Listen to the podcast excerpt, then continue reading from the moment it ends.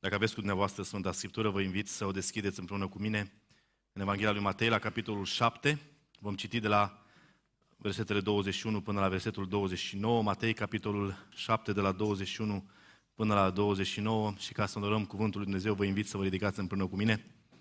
După ce citim cuvântul, aș vrea să rog pe fratele Casian Lup să ceară binecuvântarea lui Dumnezeu peste inimile noastre, peste uh, ascultare și peste predicare. Matei 7, de la 21 la 29. Nu ori și cine îmi zice, Doamne, Doamne, va intra în împărăția cerurilor, ci cel ce face voia Tatălui meu care este în ceruri. Mulți îmi vor zice în ziua aceea, Doamne, Doamne, n-am prorocit noi în numele Tău?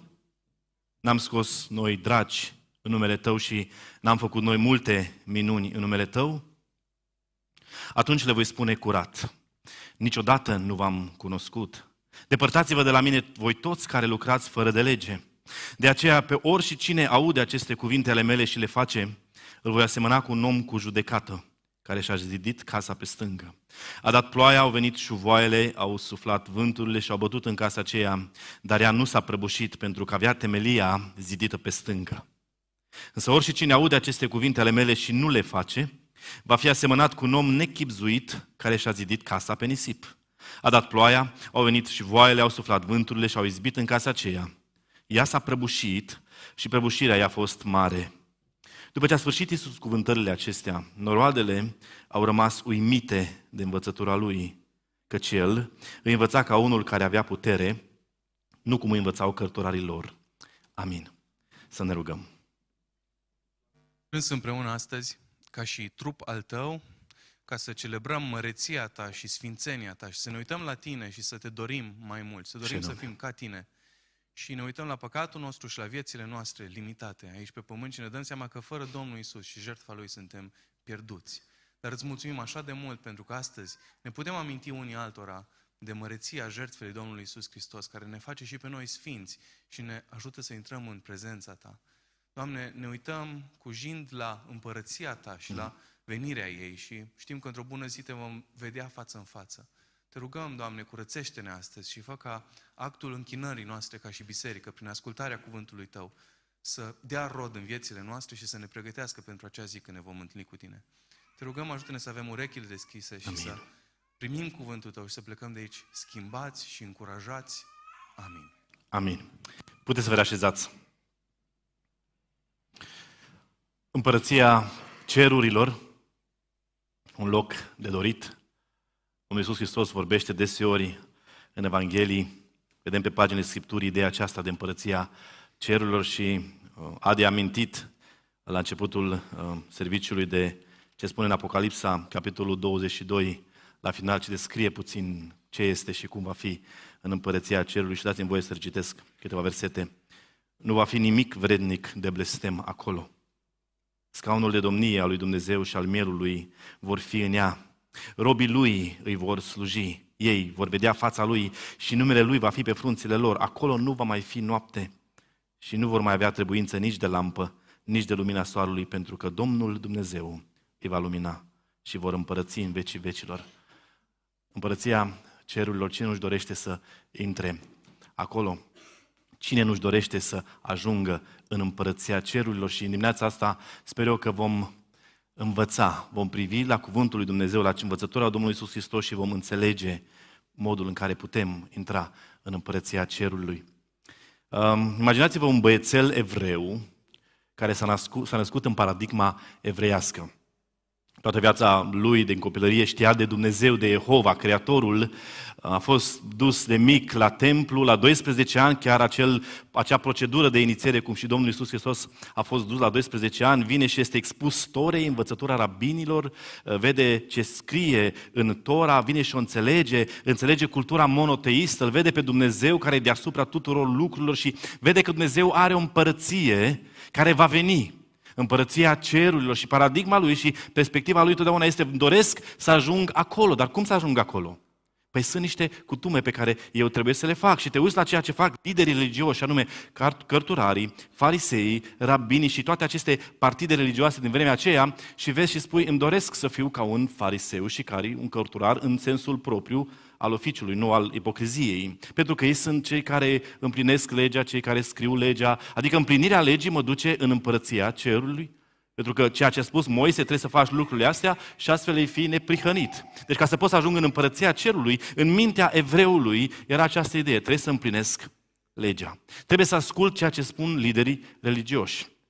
Cum pasajul pe care noi l-am citit este concluzia unei predici fundamentale a Domnului Isus Hristos, numita Predica de pe munte, care începe în capitolul 5 și finalizează cu concluzia aceasta, cu uh, pilda sau ilustrația cu casa zidită pe um, stâncă. În cultura aceasta, în paradigma aceasta pe care v-am descris-o mai devreme, în care omul aspira să ajungă în împărăția celului prin faptele legii, să câștige o neprihănire proprie, așa cum vedeau la cărturari și la farisei, apare pe scena istoriei Domnul Isus Hristos. Și una dintre primele sale predici vine și afirmă niște adevăruri care pe ei, pe oamenii aceia care ascultau câteva mii de oameni care ascultau această predică, la final, așa cum citim în versetele 28 și 29 din capitolul 7, numai ce le-am citit, după ce a sfârșit Iisus cuvântările acestea, și vom vedea imediat ce cuvântări, noroadele au rămas uimite de învățătura lui, pentru că el învăța ca unul care avea putere. Înseamnă că a schimbat ceva. Paradoxul pe care Hristos îl prezintă în predica de pe munte a fost ceva șoc, ca o undă de șoc pentru ei. Și uitați-vă împreună cu mine, începând cu, vers- cu capitolul 5, o să ne uităm la toată predica asta pe munte, așa pe diagonal, la câteva versete, să înțelegem de ce a fost un șoc pentru cultura evrească atunci, că atunci când Iisus le vorbește despre modul în care trebuie să intri în împărăția celui și să vedem că un mai mare șoc este și această concluzie al predicii sale. Matei, capitolul 5, începe cu fericirile. La ferice de cei săraci în duh, că cealaltă este împărăția cerului, ferice de cei ce plâng, vedeți paradoxul, ei vor fi mângâiați, cei blânzi vor moșteni pământul, cei flămânzi și setați după neprihenire vor fi săturați.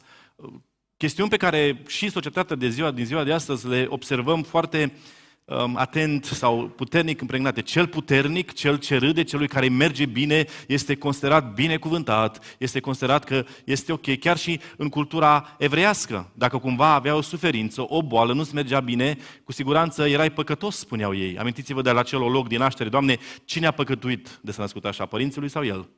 Asociau problemele și suferințele uh, păcatelor lor. Și așa era și atunci. Atunci Iisus le spune, uitați-vă la paradoxul acesta. Cel care este milostiv, avea parte de milă, cel care este flământ și însetat după neprihănire vor fi săturați, cel blând va moșteni pământul, cel ce plânge va fi mângăiat și nu este vorba despre plânsul în urma durerii fizice sau în urma unei oarecare suferințe, ci este plânsul păcatului, este blândețea aceea pe care El a promovat-o. Învățătura pe care Iisus o expune în predica de pe munte este nu numai paradoxală, ci vine și oferă niște idei pe care ei niciodată nu le-au privit în sensul acesta. Tot ce a știut ei este că trebuie să împlinească legea și promotorii sau cei care împlineau legea, farisei, cărturarii, ă, ăștia le dau exemplu. Îi șochează mai ales afirmația din versetul 17 din capitolul 5. Să nu credeți că am venit să stric legea sau prorocii. Am venit nu să stric, ci să împlinesc. Dacă priviți pe Iisus Hristos ca Dumnezeu adevărat, El care este Logosul etern, care este cuvântul, care este dătătorul legii, care este prorocul cu P mare, a primit acuzația că el strică legea și prorocii. Încât se vede nevoit să vină să spună, eu nu fac asta, ci o împlinesc. Și urmează un paragraf foarte larg și extins în care prezintă ce înseamnă împlinirea legii. Versetul 20 pică pe capul fariseilor ca o lovitură enorm de mare. Căci vă spun, spune în capitolul 5 cu 20, că dacă neprihănirea voastră nu va întrece neprihănirea cărturarilor și a fariseilor, cu nici chip nu veți intra în împărăția cerurilor. Din nou, această idee.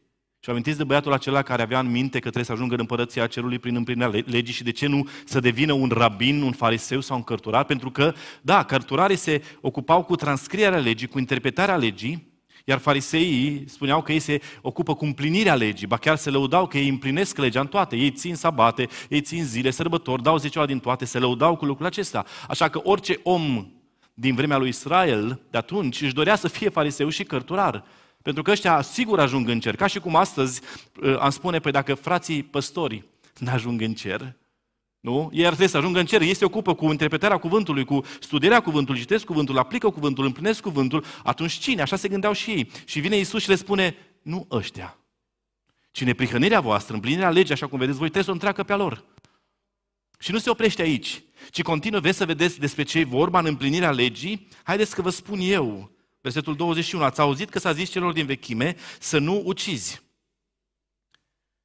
Dar eu vă spun că oricine se mânie pe fratele său, va cădea sub pedeapsa judecății și oricine va zice fratele său, fratele său prostule, va cădea sub pedeapsa soborului, iar oricine va zice nebunule, va cădea sub pedeapsa focului ghenei. Adică faptul că mă mânii pe fratele meu și faptul că îl jignesc pe aproapele meu, în ochii lui Dumnezeu este echivalent cu faptul că l-am ucis? Ce de consecințe nu sunt aceleași, da? Nu intri în închisoare pentru că l-ai jignit pe aproapele tău. Nu, dar, dar gravitatea păcatului este ridicată la așa de mult încât dacă spui că tu ai împlinit legea pentru că n-ai ucis, eu îți spun că n-ai împlinit legea pentru că te-ai mâniat și ai vorbit urât față de aproapele tău. Și nu se oprește aici. Versetul 27, ați auzit că s-a zis celor din vechime să nu prea curvești, dar eu vă spun că oricine se uită la o femeie ca să o poftească și prea curbit cu ea în inima lui. Păi stai puțin, adică eu împlinesc legea că nu prea curvez, dar doar dacă am un gând imoral față de o femeie, doar la nivelul gândului, echivalentul cu preacurvia? Și continuă, dar eu vă spun, dar eu vă spun, ați auzit că s-a zis, dar eu vă spun. Imaginați-vă toată perspectiva asta împlinirii legii, legii. Sau amintiți-vă de tânărul bogat care a venit la Isus Hristos și a spus, învățătorule, ce trebuie să fac ca să moștenesc viața veșnică sau ca să intru în părăția celui? Cunoști? Poruncile? S-o simți poate jignit. Din pruncie le-am păzit și le păzesc. Asta era perspectiva lor, să păzească poruncile, cele 10 porunci. Da? Să le păzească și apoi să se laude. Eu păzesc, ăia nu. Așa se lăuda Israel, israelitul sau evreul. Mulțumesc, Doamne, că nu sunt câine dintre neamuri. El păzește, El este cel ales. Și Isus vine și spune, ați auzit, dar eu vă spun. Ce face Isus Hristos în toată așa? Nu mai stăm foarte mult pe text, dar puteți găsi în capitolele 5, 6 și 7, urmează cu rugăciunea Tatăl nostru, vie împărăția ta, modul în care trebuie să uh, te rogi, modul în care trebuie să strângi comorile, modul în care trebuie să nu judeci, modul în care trebuie să te îngrijorezi sau să nu te îngrijorezi. Ce face Domnul Isus Hristos aici în predica aceasta pe munte și imediat ne ocupăm de concluzia predicii pe care am citit-o? Explică de fapt ce înseamnă împlinirea legii. Pentru că ei se lăudau, evreii se lăudau că ei împlinesc legea. Ceea ce ei au pervertit, au distorsionat încă din momentul dării legii, fariseii, cărturari, rabinii, toți, tot poporul evreu au încercat să-și facă, să-și câștige o neprihănire proprie, să-și aleagă singuri calea către, către Dumnezeu, pretinzând că în numele Domnului ei fac ceea ce fac și astfel ajung în împărăția lui Dumnezeu. Farisei erau singurii care credeau că vor ajunge, vor ajunge în cer. Vine și le spune, vreți să știți despre ce e vorba în împlinirea legii? Poftiți standardul. Îl ridică, ridică ștacheta sau standardul așa de sus încât Nimeni nu poate să spune eu merit să ajung în împărăția cerului prin faptul că am împlinit legea. Decât El, Hristos, spune că a venit să împlinească legea. Suntem la finalul predicii de pe munte, da, în versetul 21 din capitolul 7 și te aștepți că Iisus Hristos, după ce i-a șocat și le-a dat uh, breaking news, breaking news, breaking news peste, peste ei, le-a arătat de fapt ce înseamnă împlinirea legii și că ei nu pot ajunge în împărăția cerului decât dacă vor prin lege, uitați legea cât de sus este, te aștepți ca la concluzie să zică, na, acum, știți, uh, mergeți acasă, veniți duminica viitoare și o să mai spun ce să trebuie să faceți. Dar nu. Finalul predicii sale vine și apasă parcă pe dala și mai mult. Ia uitați. Nu ori și cine îmi zice, Doamne, Doamne, va intra în împărăția cerurilor. Cum adică nu oricine îmi zice, Doamne, Doamne, va intra în împărăția cerurilor? Problema pe care Isus o expune aici este faptul că în împărăția cerului există oameni care nu intră. Și există oameni credincioși care nu vor intra, sau mă rog, aparent, credincioși. Pe cine din lumea cunoscută pe vremea lui Israel putea să-i spună lui Dumnezeu Domnul, Jehova, Adonai, decât poporul evreu? Cu alte cuvinte, nu dacă ești evreu, automat te duci în împărăția cerului. Nu dacă ești evreu și pretinzi că ești credincios și Dumnezeul tău este Jehova, nu automat mergi în cer. Ei considerau că ei merită să ajungă în cer. Ei, ei erau singuri care ziceau, Doamne, Doamne. Ei erau poporul ales. Ei singuri aveau pe Jehova ca Domn. Dumnezeu era Adonai al lor. Și Iisus le spune, dacă ești iudeu, nu te duci automat în împărăția cerului. Dacă recunoști pe Dumnezeu ca singurul Domn, nu te duci în împărăția cerului. Sau dacă crezi în Dumnezeu și rostești asta că crezi în Dumnezeu, nu înseamnă că ajungi în împărăția cerurilor. De aceea a fost o problemă mare pentru ei. Asta e problema, că nu poți oricine ajunge în împărăția cerului și în partea a doua versetului 21 spune cel care intră în împărăția cerurilor este cel ce face voia Tatălui meu care este în ceruri. Cine poate intra în împărăția cerului dacă nu orice evreu, dacă nu orice om care se pretinde credincios? Păi, cine face voia tatălui meu, el intră în cer. Adică doar cel care împlinește legea și voia lui Dumnezeu în totalitate, atât teoretic cât și practic, acela va intra în împărăția cerurilor. Păi și cine erau împlinitorii legii? Cine se lăudau că făceau legea, să împlineau legea, nu? Cărturarii și fariseii. Și nu a spus mai devreme că neprihănirea care te duce în cer este neprihănirea care întrece în neprihănirea cărturarilor și fariseii și în capul lor, chiar dacă au soluția, apare o mare dilemă. Apare o foarte mare dilemă. Există aici o, o chestiune pe care nu vreau să, peste care nu vreau să sărim, pentru că e foarte importantă. Iisus uh, a fost condamnat, poate și um, de unii dintre noi, când vedeam judecata lui, în care el nu a pretins că este Fiul lui Dumnezeu și nu a apelat la toată puterea lui dumnezească pentru a se apăra, că el nu a vorbit foarte mult de, despre faptul că este Fiul lui Dumnezeu, dar chiar aici, cel ce face voia Tatălui meu, automat și-a adus um, autoritatea divină, arătând că el și Tatăl sunt acolo și învățătura pe care el o dă este de la Tatăl. Cu alte cuvinte, ce a spus el mai devreme, dar eu vă spun, avea autoritate divină. Era Logosul care vorbea, era Dumnezeu care vorbea. Da? Tatăl meu. Și mai, mai face chestiunea asta și în versetul 22. Mulți îmi vor zice în ziua aceea, îmi vor zice în ziua aceea, cu alte cuvinte, se vede pe scaunul de judecător și afirmă lucrul acesta. Există o mare problemă, nu oricine poate intra în împărăția cerului, există o soluție, cel ce face voia tatălui meu intră în împărăția cerurilor, dar există și o dilemă. Că toți cei care pretindeau că făceau voia tatălui, de fapt, aveau o mare problemă. Și vine Iisus în versetul 22 și 23 și cumva adâncește dilema aceasta. Mulți, cantitativ, mulți îmi vor zice în ziua aceea, Doamne, Doamne, n-am prorocit noi în numele Tău, n-am scos noi draci în numele Tău și n-am făcut noi multe minuni în numele Tău? Atunci le voi spune curat, niciodată nu v-am cunoscut, depărtați-vă de la mine voi toți care lucrați fără de lege. Mulți îmi vor zice, Doamne, Doamne. Dar nu m-am vor zice, Doamne, Doamne, ci vor începe să-și prezinte pledoaria prin faptul că ei merită să ajungă în cer pentru că au scos uh, draci în numele Domnului, au prorocit în numele Domnului și au făcut semne și minuni în numele Domnului. Te afli în prezența judecătorului, care este drept și care cunoaște totul, nu prea îndrăznești să aduci mărturie falsă. Să spui ceva ce n-ai făcut.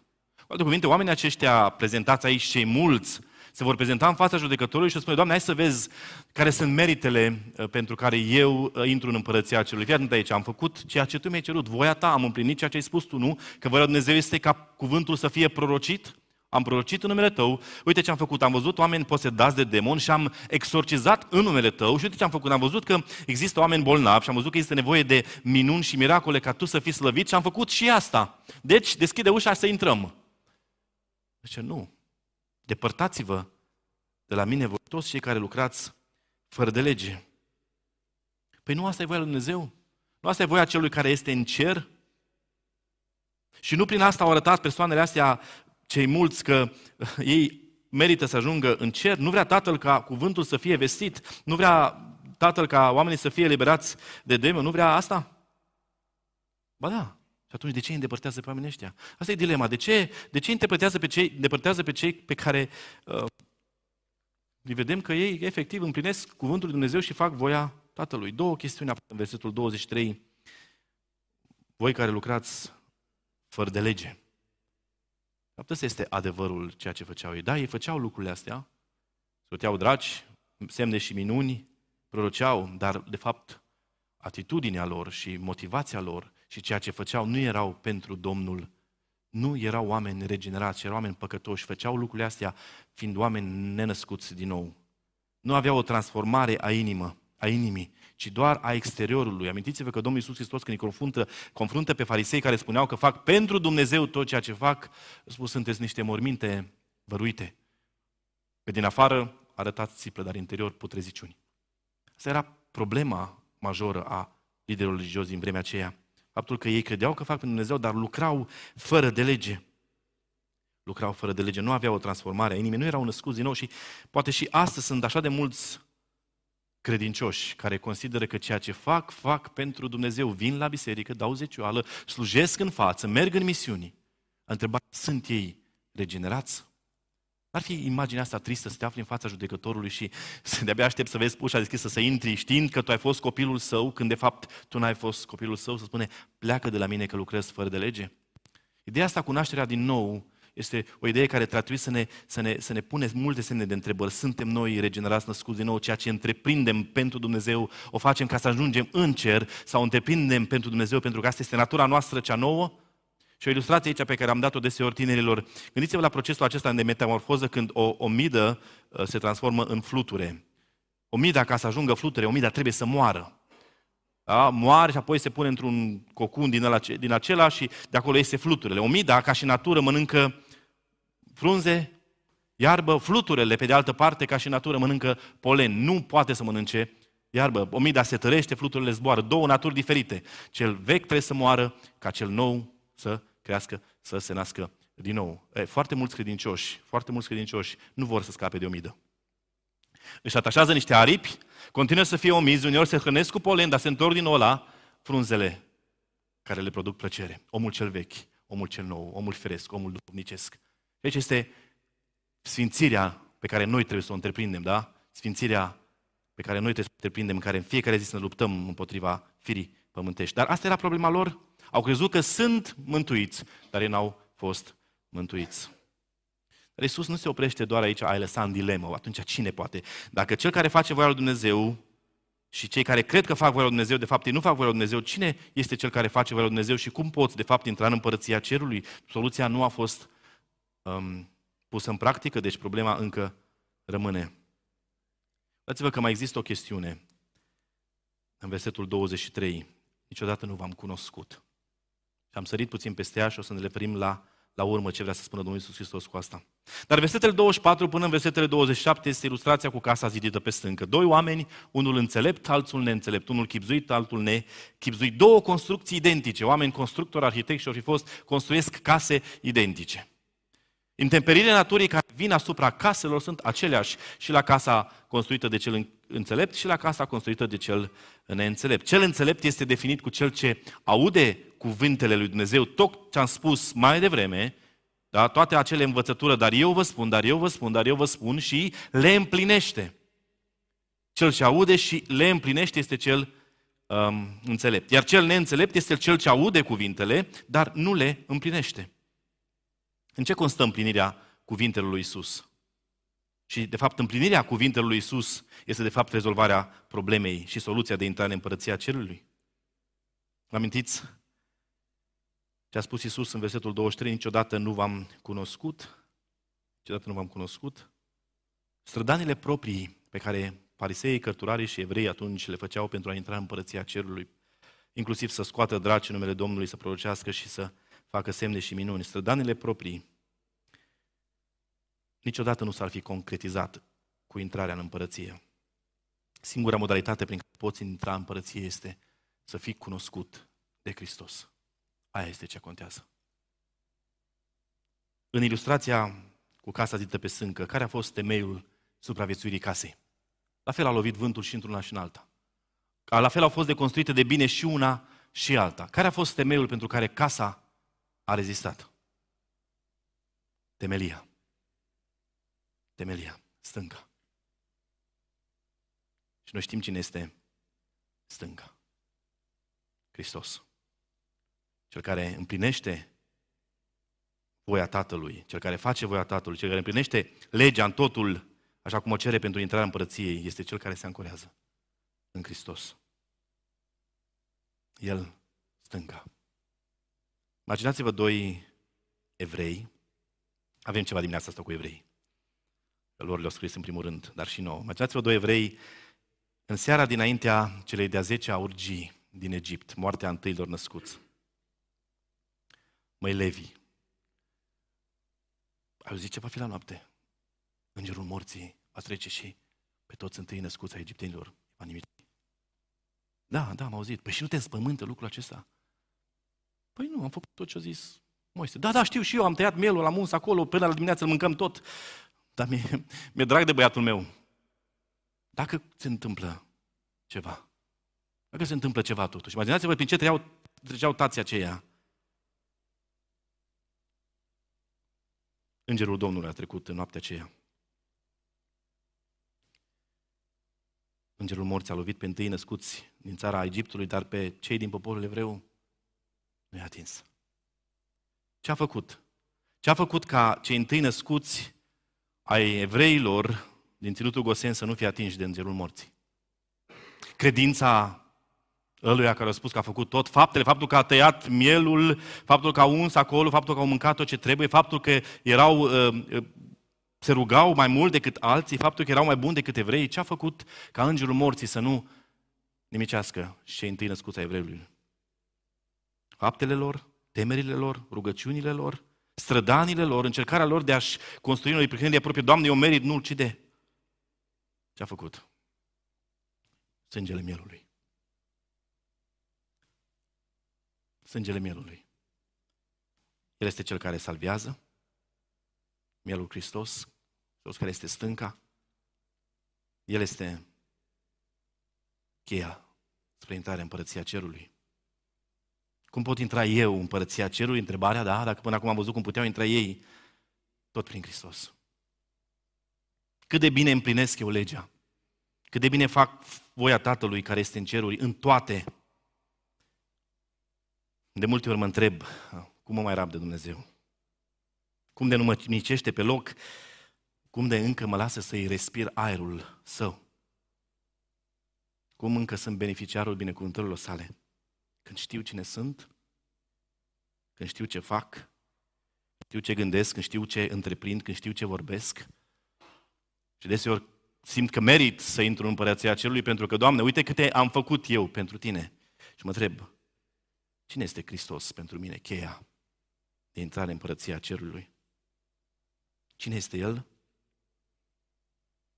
Deși știe cine sunt eu, deși știe Hristos cine sunt eu, aici aici și ce întreprând.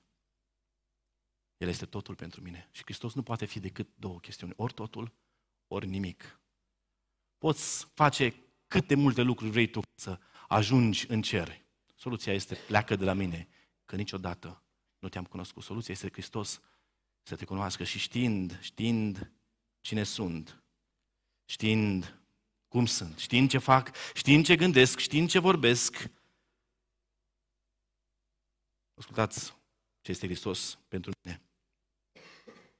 Și sper eu că aceste lucruri să le înțelegem că Hristos este pentru cei care sunt ai săi. Mijlocitor între mine și Dumnezeu este Hristos. El este apărătorul meu la dreapta Tatălui, este profetul care mă călăuzește. El este marele preot care mă ispășește. El este eliberatorul care mi-a rupt lanțurile. El este Răscumpărătorul care a plătit totul pentru mine este pacea mea cu Dumnezeu. Este îndreptățirea mea pentru mine, păcătosul. Este Dumnezeul care mi-l arată pe Tatăl, este templul în care văd slava lui Dumnezeu. Este sabatul care îmi dă odihnă. Este părtașul meu la joc.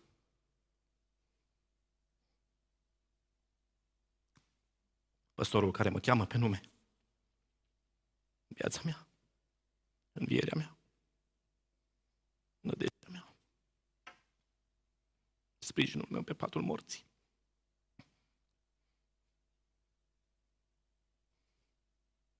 Este calea mea către cer.